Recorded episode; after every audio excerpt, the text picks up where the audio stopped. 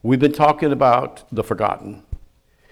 And uh, one of the things that we want to talk about today, it, we want to continue in this thought.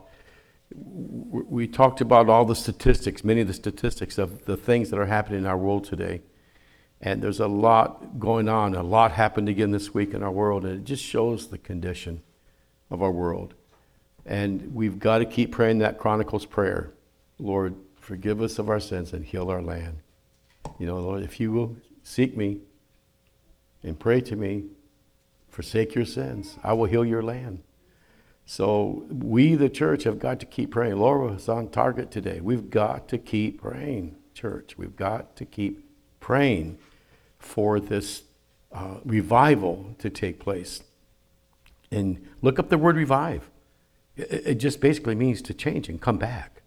Revive us to what we used to be. Go back to that first love in Revelations chapter 2. It's getting back to where we used to be in God. That's what revival means. I, I- we can't try to make something be that uh, what we think revival is. There's only can only be one thing: getting back to where we were, to our walk with God, to that, that time that we were on fire for God, and we weren't afraid and we weren't ashamed, and we did it. We, we can't let the pressures of this world and the stuff that's going on in this world. Today, when I came down here, I passed Frederica. They have that big, huge uh, soccer field. Chris, you see that all the time when you go down the road. And today there was hundreds. They had to add on a new parking lot in that development, in that complex, a new parking lot, because uh, on Sunday uh, mornings I'm coming down the road 8:30, and it is hundreds of cars. And the only thing I can think of, the Lord, how many of these people don't know you? How many of these people are putting kids' sports ahead of God? It, it- we, we lost families in our church over the years when summer came because they got them in all these sports programs. They, uh, there's flag football, there was soccer, there was baseball. And then I heard there was ballet classes for kids on Sunday morning. Why Sunday morning? Why, why not do it Saturday and Sunday afternoon? Why does it always have to be during church time? And this, but this huge pendulum has changed. It's changed our society. Just the sporting world has changed our society. Nonetheless, the other stuff. Well, uh, part of the forgotten is we got into religion last week. We're explaining that we gave you a definition of what is religion, and what is religious, and what is Christian. And I think we have to get to the place where we ask ourselves, who are we? Who are we? What are we? And go from there. So I want to pick up with the storyline of Cornelius in Acts chapter 10. So if you can go to Acts chapter 10 in your Bible, or if you prefer to use the phone for your Bible because it's got bigger print, go for it. That's, that's the, that, I read the Bible from the, my phone because of the print. I can make it big. and these eyes need big print. Uh, so anyways, it's Acts chapter 10, and we'll, we'll look at verse 22. Well, actually, we're going to look at verse 21 and, and read through 22. Then we're going to drop down to, drop down to 30. So, so Peter, this is where the storyline where uh, Peter has been visited by God through an angel with challenging him to get up and go beyond the Jewish people and start working with the Gentiles. That's basically what this was about. So Peter went down and said to the men, I'm the one you're looking for. Why have you come? Because Peter had already gotten himself prepared for that God was going to use him. The men replied, We have come from Cornelius the centurion. He is a righteous and God fearing man. Please note those two phrases. He's a righteous and a godly man who is respected by all the Jewish people. A holy angel told him to, to ask you to come to his house so that he could hear what you have to say. So let's drop down to verse 30. Cornelius answered, Three days ago I was in my house praying at this hour, at three in the afternoon. Suddenly a man in shining clothes stood before me and said, Cornelius, God has heard your prayer and remembered your gifts to the poor. So, God has heard your prayer, Cornelius. God has heard your prayer. Look at these four things. He prays, he gives gifts to the poor, he's a righteous man, he's a God fearing man. What would you call that today? Hmm? We call that a Christian, okay? So he says, Send to Joppa for Simon, who is called Peter. He is a guest in the home of Simon the tanner, who lives by the sea. So I sent for I sent for you immediately, and it was good for you to come. Now we are all here in the presence of God to listen to everything the Lord has commanded you to tell us. Then Peter began to speak. I, I now realize how true it is that God does not show favoritism, but accept those from every nation who fear him and do what is right. You know the message God sent to the people of Israel, announcing the good news of peace through Jesus Christ, who is the Lord of all. Who is Lord of all. Now, here's something interesting praying man, God fearing man, helps the poor, righteous man, all right? Why is Peter being sent to Cornelius if this is the case? Because he was a religious man in the right way, but he was not a Christian. Very interesting. All right? You say, wait a minute now, Pastor. He's a praying man, he's a righteous man, he helps the poor, he's a God fearing man. How can that not be Christian? Because there is one thing he hadn't done yet. Imagine today how many religious people are going to churches in America and around the world that are not going to make the rapture when Jesus comes. But they have been fed a lie in the pulpits around the world in America that if you do good works and you do things right, you will go to heaven. I have never been to a funeral yet. and I've been to a lot of, funerals, I've done, oh boy, I can't imagine how many I've done, a lot of funerals. And I have yet to go to a funeral where any minister or anyone speaking had anybody in hell. They were all, I mean, all of them were in heaven. Because one of the biggest deceptive lies we have in our society today is to believe that if you do good things, good deeds, and you live a good life, that you are going to make it to heaven. But uh, you should be asking me a question. You should be saying, Pastor, I want proof that he was not a Christian. Thank you for asking me that. Let's go to Acts 11 verses 11 through 18. Acts 11, verses 11 through 18. And pay very close attention to what's being read. Um, if you're a speed reader, you might as well quit reading your Bible. If you are a take your time reader, keep reading the Bible as you grow in the Lord. If you're a speed reader, unless God has given you a super ability to remember every uh, dot and tittle that you've read, then praise God. Uh, go for it. But speed readers don't learn much from the Bible. All they can say is, I read my Bible today. Folks, we've got to do more than read our Bibles. We've got to read carefully what we're reading.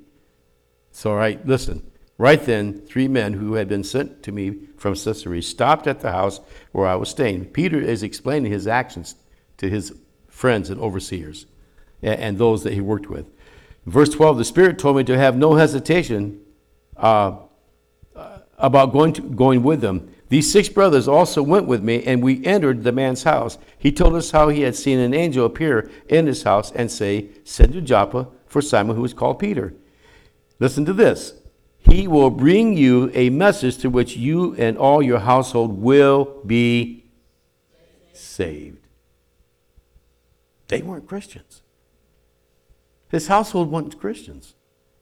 They were religious. They were religious and they went along with the good deeds. A lot of religions have good deeds. They do good deeds all the time around the world and in our country and in our local communities. A lot of churches do good deeds. They feed the poor, they care for them, they do all kinds of wonderful things. But that doesn't make you Christian. As I began to speak, the Holy Spirit came on them as it had on us at the beginning.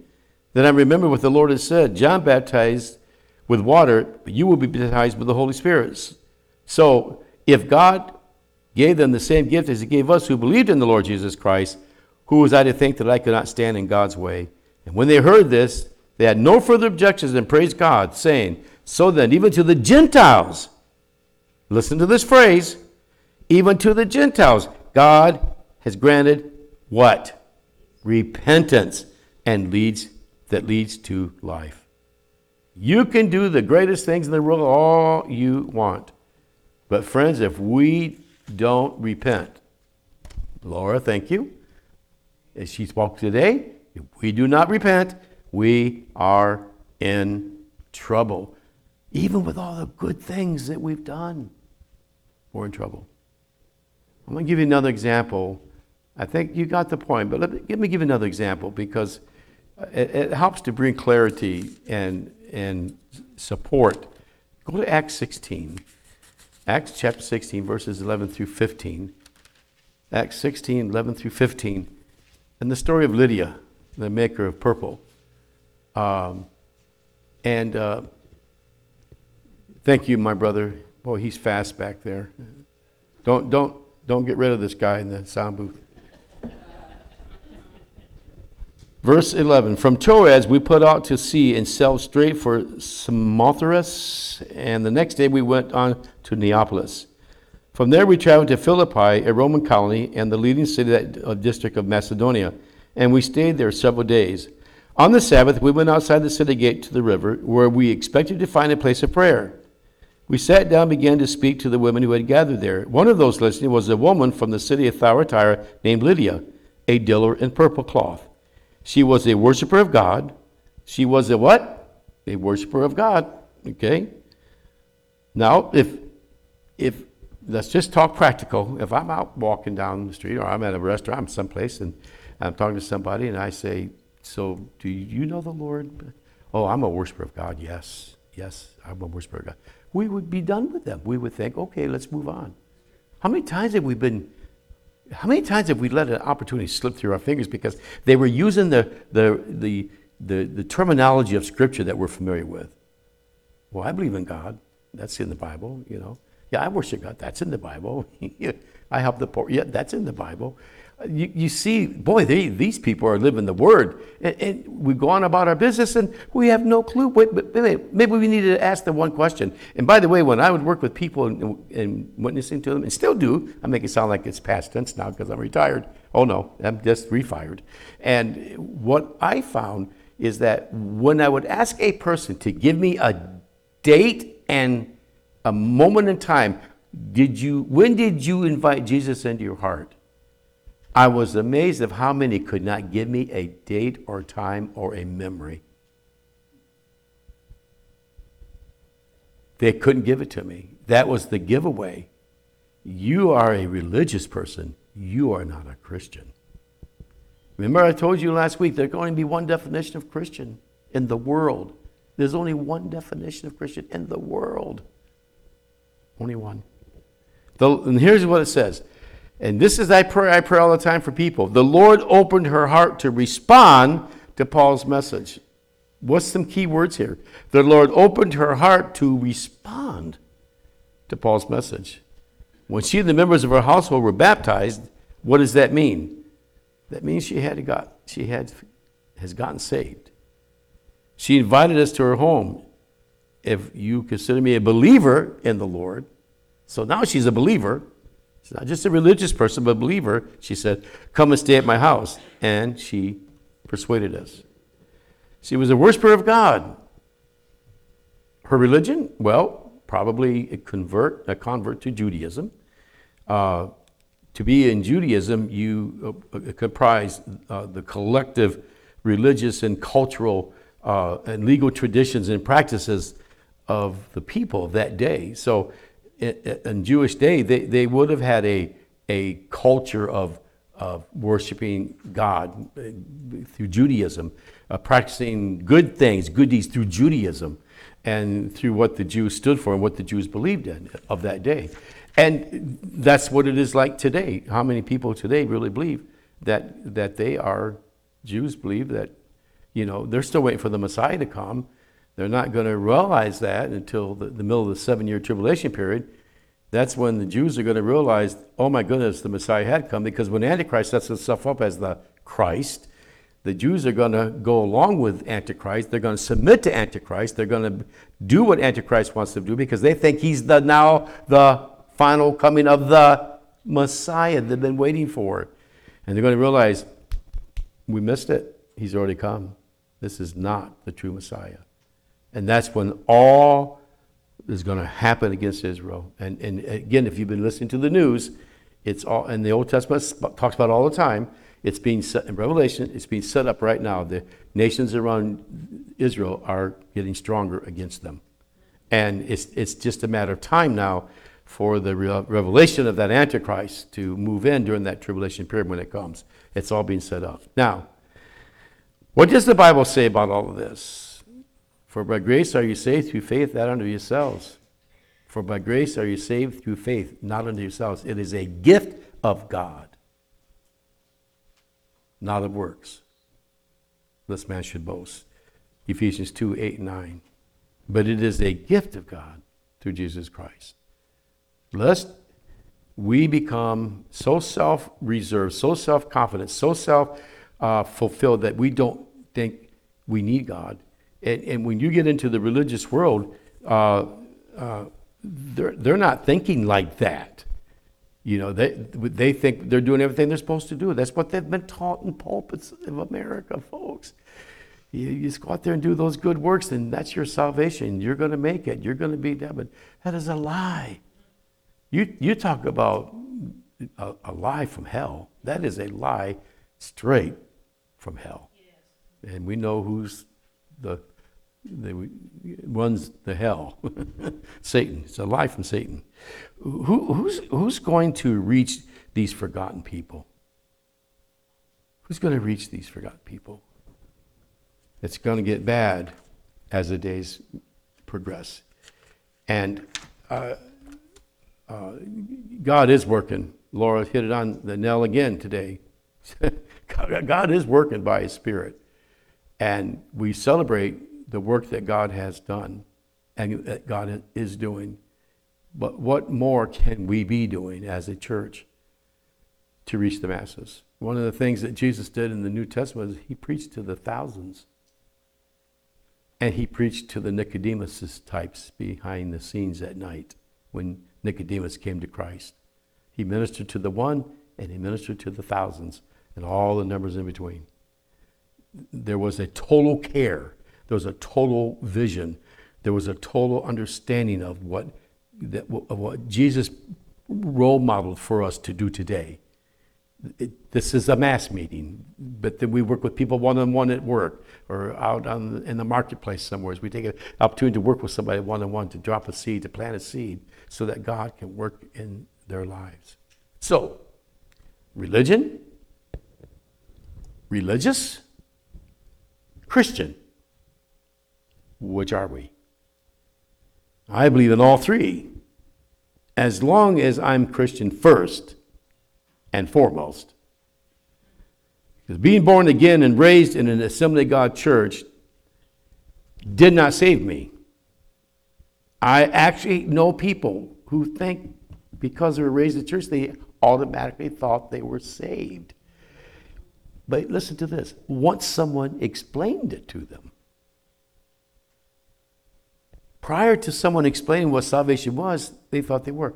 My wife and I, we sang a lot together, and uh, we were we traveled choir together in Bible school, and we've sang together for years. In fact, one year in Olivet, Michigan, where I pastored, we took a a uh, cantata.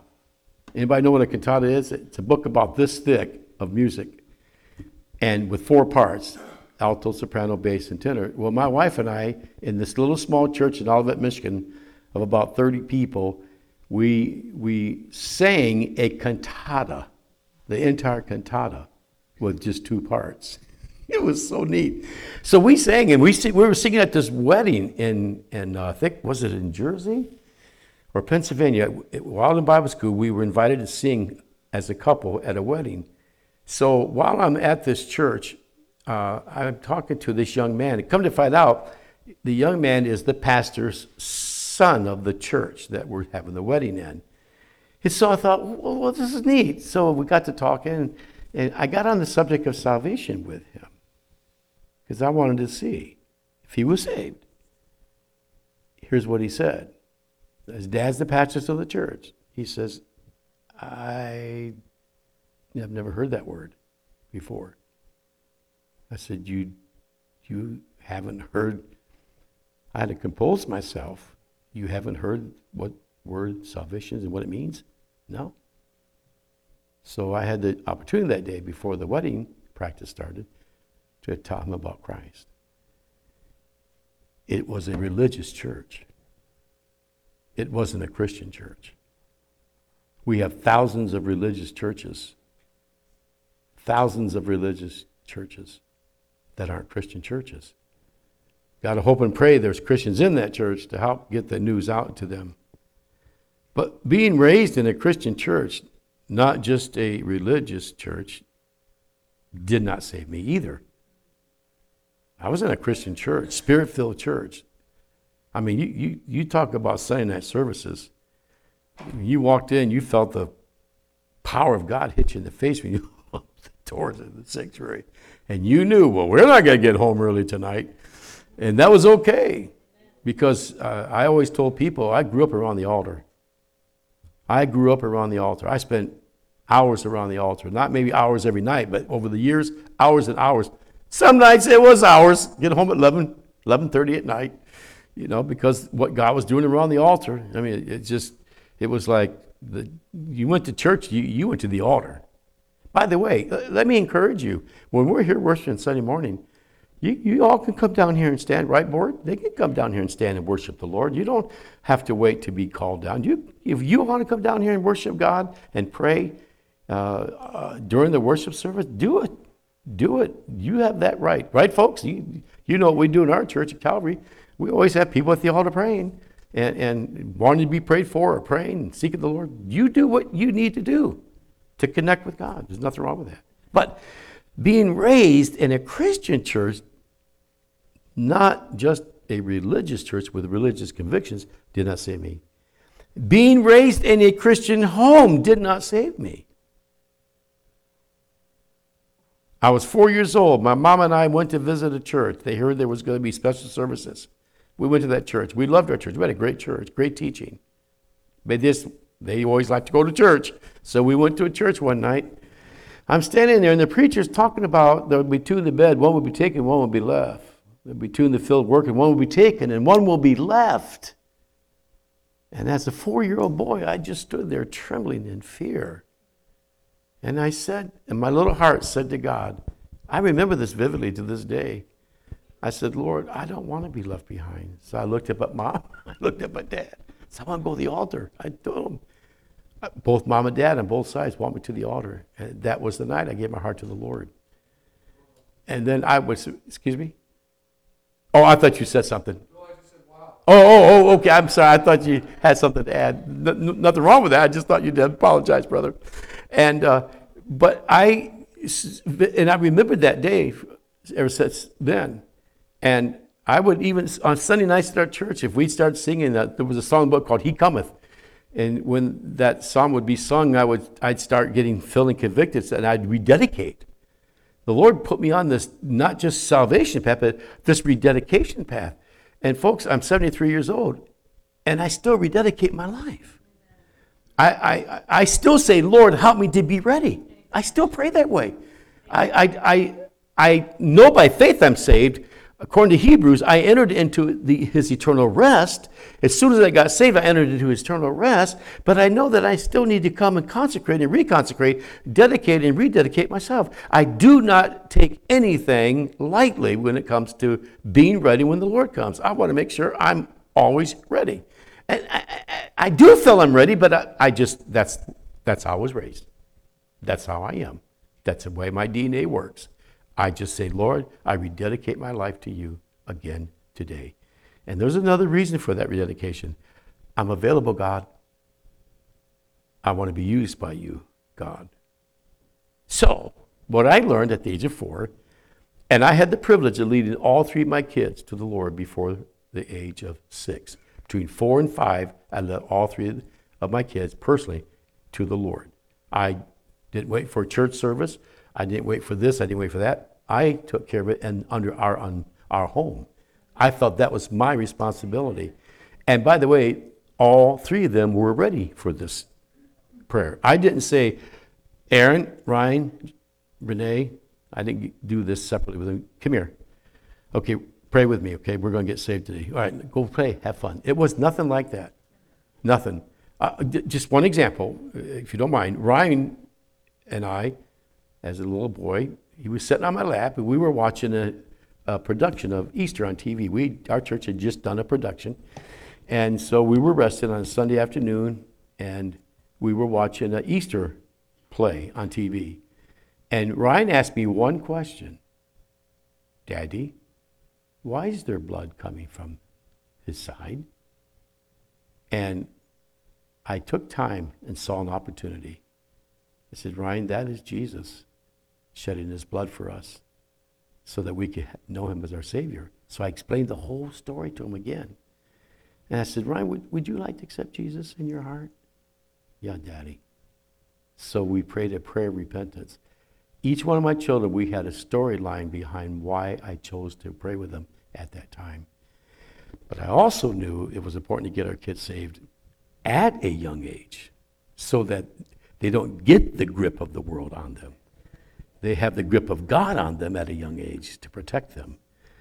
And I want to tell you folks, you, some of you folks who think you don't have a powerful testimony because, well, I got saved at a young age, and you know, I hear about the motorcycle guys, Hell's Angels, they come on TV. And I remember one time hearing a Hell's Angel on, uh, I don't know if it was one of those famous TV shows, talk shows, Christian shows.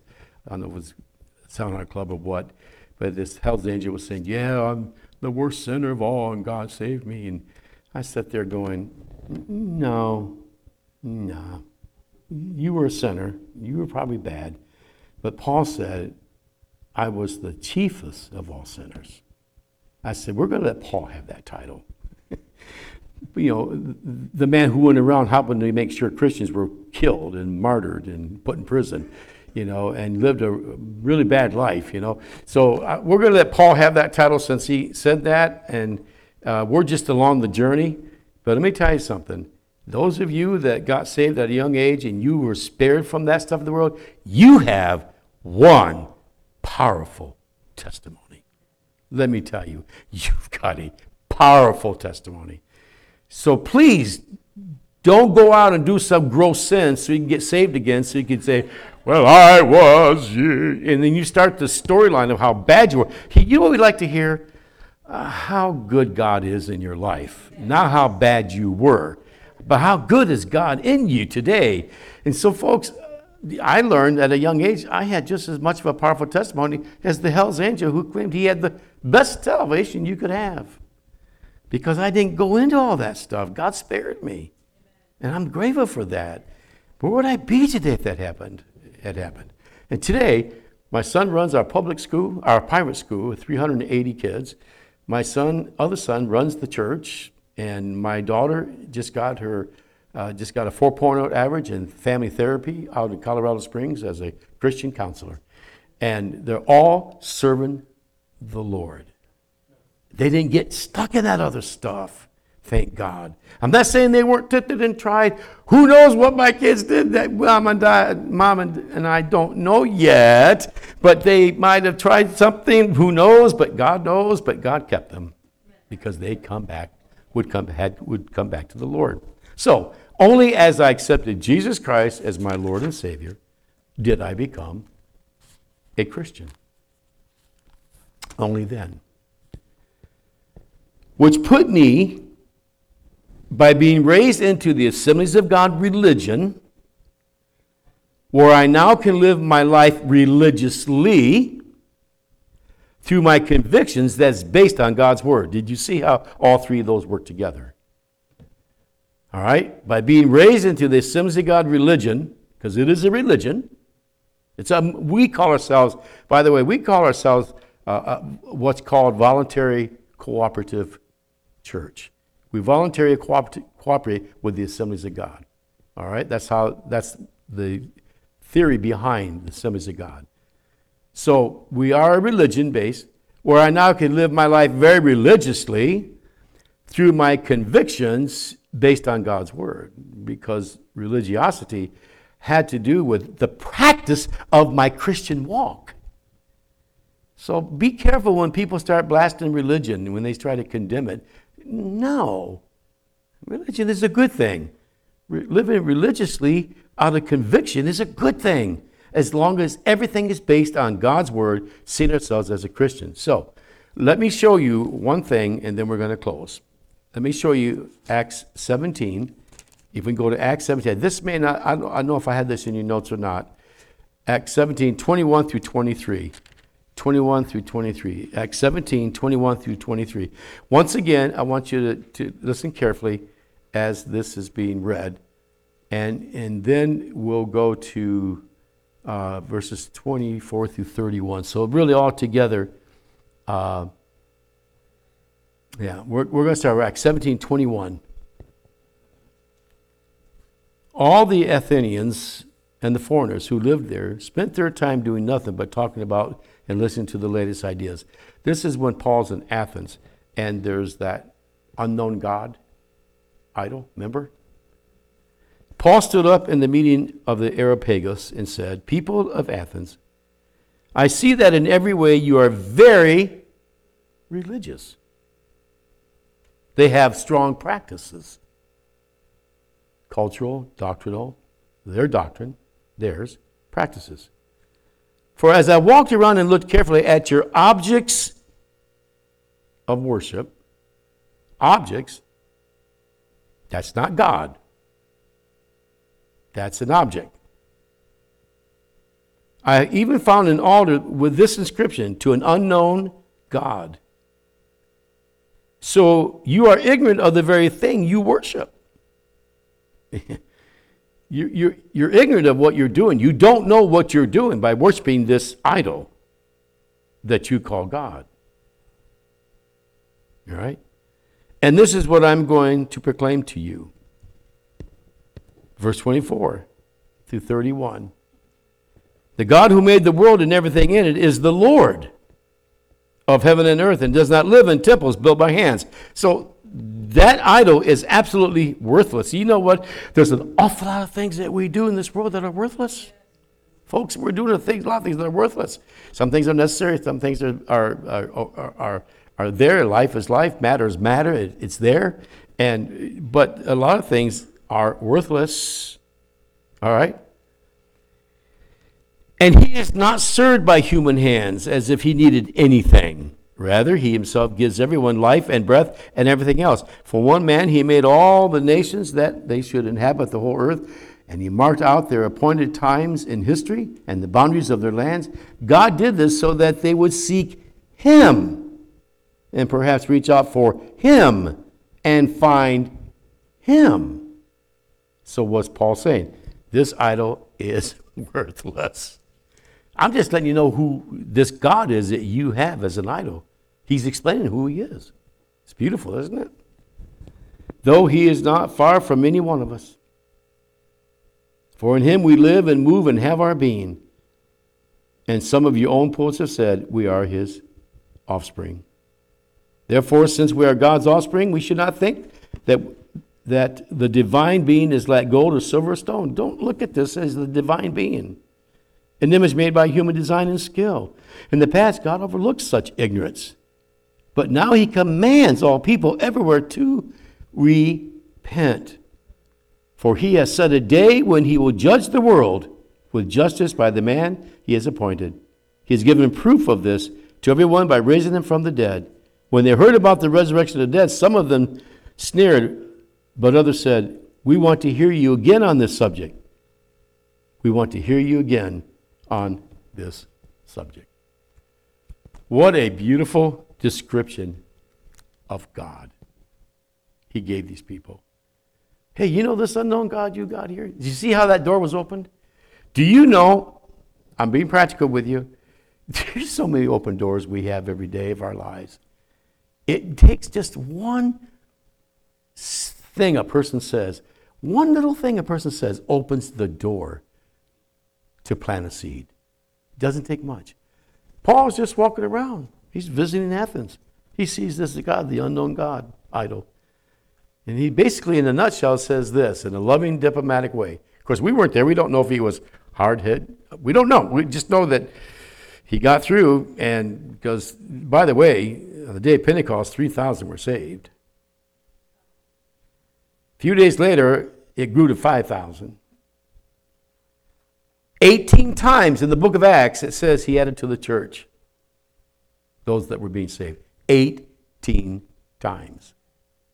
This was a soul winning church in those days. And so Paul says, Let me help you here. This God you're talking about isn't the real God. Let me tell you about the real God. And that's what he does. There are a lot of people who think that they are Christians because they do good works and perhaps live a very moral life, even. Feels like life is okay, so much so, and that I have good works to prove it. And therefore, they believe they'll be in heaven. But that is not what a Christian is. It's what a Christian should do, all these good things. But that's not what a Christian is. You have to receive Jesus. Folks, you know what the most powerful weapon you have in your arsenal? You ready? The most powerful weapon God has on earth to evangelize Selbyville and the surrounding community. Ready for this? Really? Your personal testimony. When I'm out there, I, I talk testimony. I don't talk church doctrine. I don't talk church labels, names. Uh, if they want to know where I go to church, I don't mind telling them at all. I'm out there sharing my testimony, how good God is. Do you know that you can walk up to somebody and ask one simple question? Ready? Hey, what do you think about God today? You hear so many things. That's all you have to ask. And boy, that gets the ball rolling. It'll get the ball rolling. But we can't be afraid to do this today, folks, because the world, at its worst, must have the church at its best. And this is the best time to be doing it because the world is getting worse. All right? So, next week, we'll probably close out this uh, series so I don't have to skip a week because I won't be here the week after that. And that, that way we can keep the thoughts together for you. Uh, the Lord has given me a very strong word for you next week. Next week is not a good week to go on vacation. If you can wait one more day, go on Monday instead of Sunday. The Lord has a very strong word for you, and uh, we're, we're, we're going to we're going to talk strong next week. All right. I don't know. I personally think every message is strong where I come from, but the Lord has given me a word for you, a story in the Bible for this church. And we're going to we're going to step out in faith and we're going to hit it. You have right now 49 deaths in Sussex County in the obituary in Sussex County as of today. 49 obituaries. That doesn't mean that all happened in one day, but in the span of whatever, however long they put them in there, you are currently at 49 deaths in Sussex County. The first question I asked myself, you know what it was, don't you? How many of these 49 people were saved?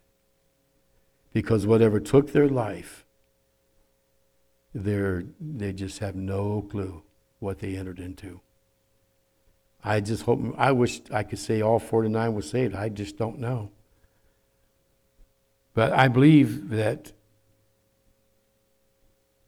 when we look at the condition of our world today and how many, I don't worry about, and I don't spend time trying to figure out how you died. I'm worried about were you prepared for death? That's what I'm concerned about. How do we prepare for death?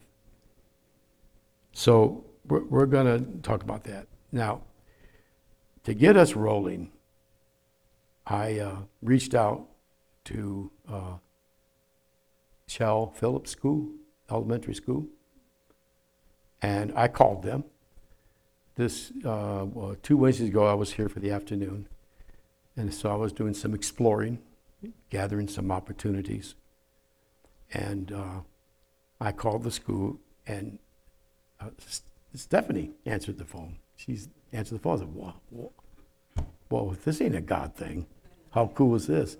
We're already in the front door. We haven't even started because she's in the front door working. And we, this little light of mine, this, there's that light already in the school. And uh, so I talked with Stephanie. She hooked me up to talk to somebody. So, but you know, when I first called the school, uh, when I when I called, there's you know how when you call a business for so and so push one, for so and so push two, right? Would Stephanie, you can't say this. Would anybody like to guess what the first response was on the phone if you push one? Would anybody like to guess what it was? Hmm? And this will tell you the condition of our schools. This will tell you the condition of our society. This is why I, this will tell you why we need to get into that school. Ready? Mental health. Now, I ran that by a graduate on family, graduating on in counseling and mental health. Uh, we're, our church is training 10, 10 people to be in the ministry. My son Ryan and I are training 10 people to be in ministry, uh, a small group that showed interest to be in full time ministry. And one is the wife of a guy who's in the class. She's got a degree in mental health. When I mentioned that to the group and to her, she was like, she was stunned as well. But she said, that is how bad. She concurred. That's how bad it is for our kids today. Folks, really? And I think by the third button, I think it said counselor. Well, I finally got through to the counselor and talked with the counselor, and they gave me a list uh, through Stephanie. She dropped it off to me that Wednesday afternoon. She gave me a list of materials to put book bags together for the kids in the fall. So we're going to go on an adventure together because I don't care who comes and pastors this church. If if a pastor doesn't want to help kids in the school, then you don't want to vote him in or her in. So don't worry about that. That's an easy easy sell. Your new pastor will appreciate anything a church is doing. And so we're going to tackle that with your help. And if you don't, it's going to cost me a lot of money to do it because we're going to try to provide some book bags for the school. And Stephanie's there to help us already be the, the go to person here in the church. She's agreed to be the go to person with questions. So uh, hopefully next week I'll have the list ready to give you all summer. Oh, you're scratching your ear, and I thought you wanted to say something. Oh, okay. When you see that hand, somebody's ready to get saved, right? So uh, I'll have that ready next week because it'll give you all summer to shop. And church, do you want to make it a, an influence in the community? Do you want to touch the administration of the school? Do you want to touch the teachers of the school? Do you want to open your door and your hearts to these kids in your school? If you do, take a list and build a book bag. And let's deliver them in the fall so we can let our light shine and plant the seed. So when they start saying, Selbyville Assembly God Church, and listen, don't, don't, don't misunderstand. Don't, don't be worried about, well, should we be talking about our, our church? Yeah, I'm still waiting for you all to get Selbyville shirt wear so that there's 40 of you walking around town with it says Selbyville Assembly of God. And get the right, folks, you're missing opportunities. You can, you can be advertising a place where people can find hope and love and joy and peace that can change their life. Why do we fight against ourselves? Let's do that, church. Let's do that. I had somebody ask me, so all may know. Well, uh, in the, com- in the community, didn't go to our church. Why do you wear that shirt? So that people will know the Lord. That's what Saul would know. And it opened the door. It opens doors, ladies and gentlemen. So we're going to go to work. And do you know what was said of those, those religious, religiosity, those religious Christians? Do you know what was said about them in Acts? In Acts 17 6, it says, Here come those who turn the road upside down. One translation says, Here come those troublemakers. Do you know what? Let's be troublemakers. We're troubling them with the good news. We're interrupting their life to slow them down a little bit to hear the good news. That's important. So let's be those people who turn the world upside down. You know what? We don't know where God's going to send somebody. I have no clue. When I witness to somebody, try to lead them to the Lord and try to get them to go to church, I don't know where God may put them. I always say, Lord, put them in a gospel preaching church. Lord, make sure they at least get to a church that's preaching the gospel. I don't care as long as they're preaching the gospel. Let's just get them to church. Let's get them into a small group. Let's find ways to do that. So, anyways, I, I Acts chapter 17. All right, Acts chapter 17, verses 20 to 23. Uh, oh, actually, we did read that, didn't we? Yeah, that, that's the one about, yeah, that we read that too. That's that I meant to mention that, that was the weakness of religion. That, that showed you the weakness of religion. Religion can't save us, is what Paul was saying to them as well. I, I got that, okay. Uh, so praise the Lord. Are you ready to take on the challenge to help plant a seed in this school? It's small, it's viable, it's an opportunity, but it will take all of us pulling our resources together. We do this yearly up in Dover, and the school could not be happier, happier. It's just near the church, it's somewhat near the church. Uh, um, can't remember the name of the school just did. You would know it. I can't remember all of a sudden. Cross mind. Do you remember it? Please. Um, I work at Melanie, um, Melanie Stokes Elementary School and Calvary started, um, in Charter, they, uh, donated, but they, this last week, they brought the teachers coffee and pastries. They didn't come in there and preach, they, she, uh, Dorothy sat there with her, probably doing an email or whatever, and just kind of encouraged the teachers.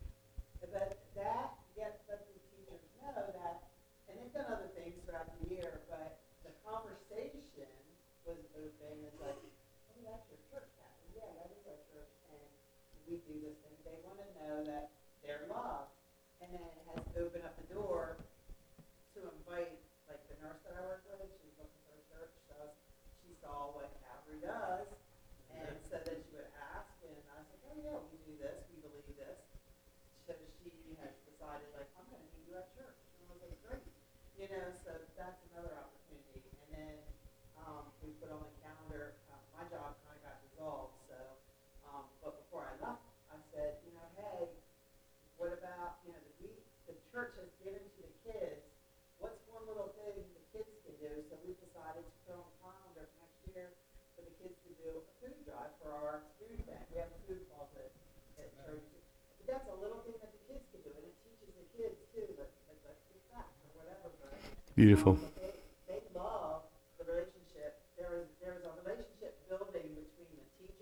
Calvary Yes. that we know that we can pick up Calvary. I know the nurses I can pick up Calvary and say, I need a coat for this little kid that has no coat. I need, you know, whatever, and it has started to form, you know. See, that you see, this was of the Lord for you to be here. Um, It was nice that you came down this weekend. I, I, I saw your truck was gone, so I thought, I bet you they're out on vacation. But thank you. This was time of the Lord to bring confirmation. Uh, uh, Nellie, uh, the other one is Star, Star, Star Hill. We also provide for Star Hill School. These are schools that are somewhat near the church. So, and, and, and you know what the seed is? When a teacher's in trouble, they're going to be apt to reach out to a church that has helped them personally because they know they're already got a friendship base with them. See this as a golden opportunity to explode, to explode. And everyone said, Amen. Let's pray. Father, thank you, Lord Jesus, for leading us thus far in this series of the forgotten. Every soul matters. Every soul matters, Lord. Again, Lord, if there's just one person left to be saved in Selbyville, then everything we do is worth to reach that one. Because eternity is going to be precious for those who know you, but so horrific for those who don't. And Lord, we care that all, and you cared when you said that you wanted everyone, that you was, was willing for everyone to come and know you, Lord. So you desire people to know you. That's why you came. Let us help in that journey. It's now that we must do it. Not later, but now. Watch over our people, bless them and strengthen them, keep them safe. And when we leave here today, Lord, let us take advantage of every opportunity to let our light shine. Every little thing, every big thing, everything in the middle, all matters. Lord, we love you, we praise you, and we thank you. And all God's people prayed in Jesus' name. Amen. Praise the Lord. We love you. See you next week.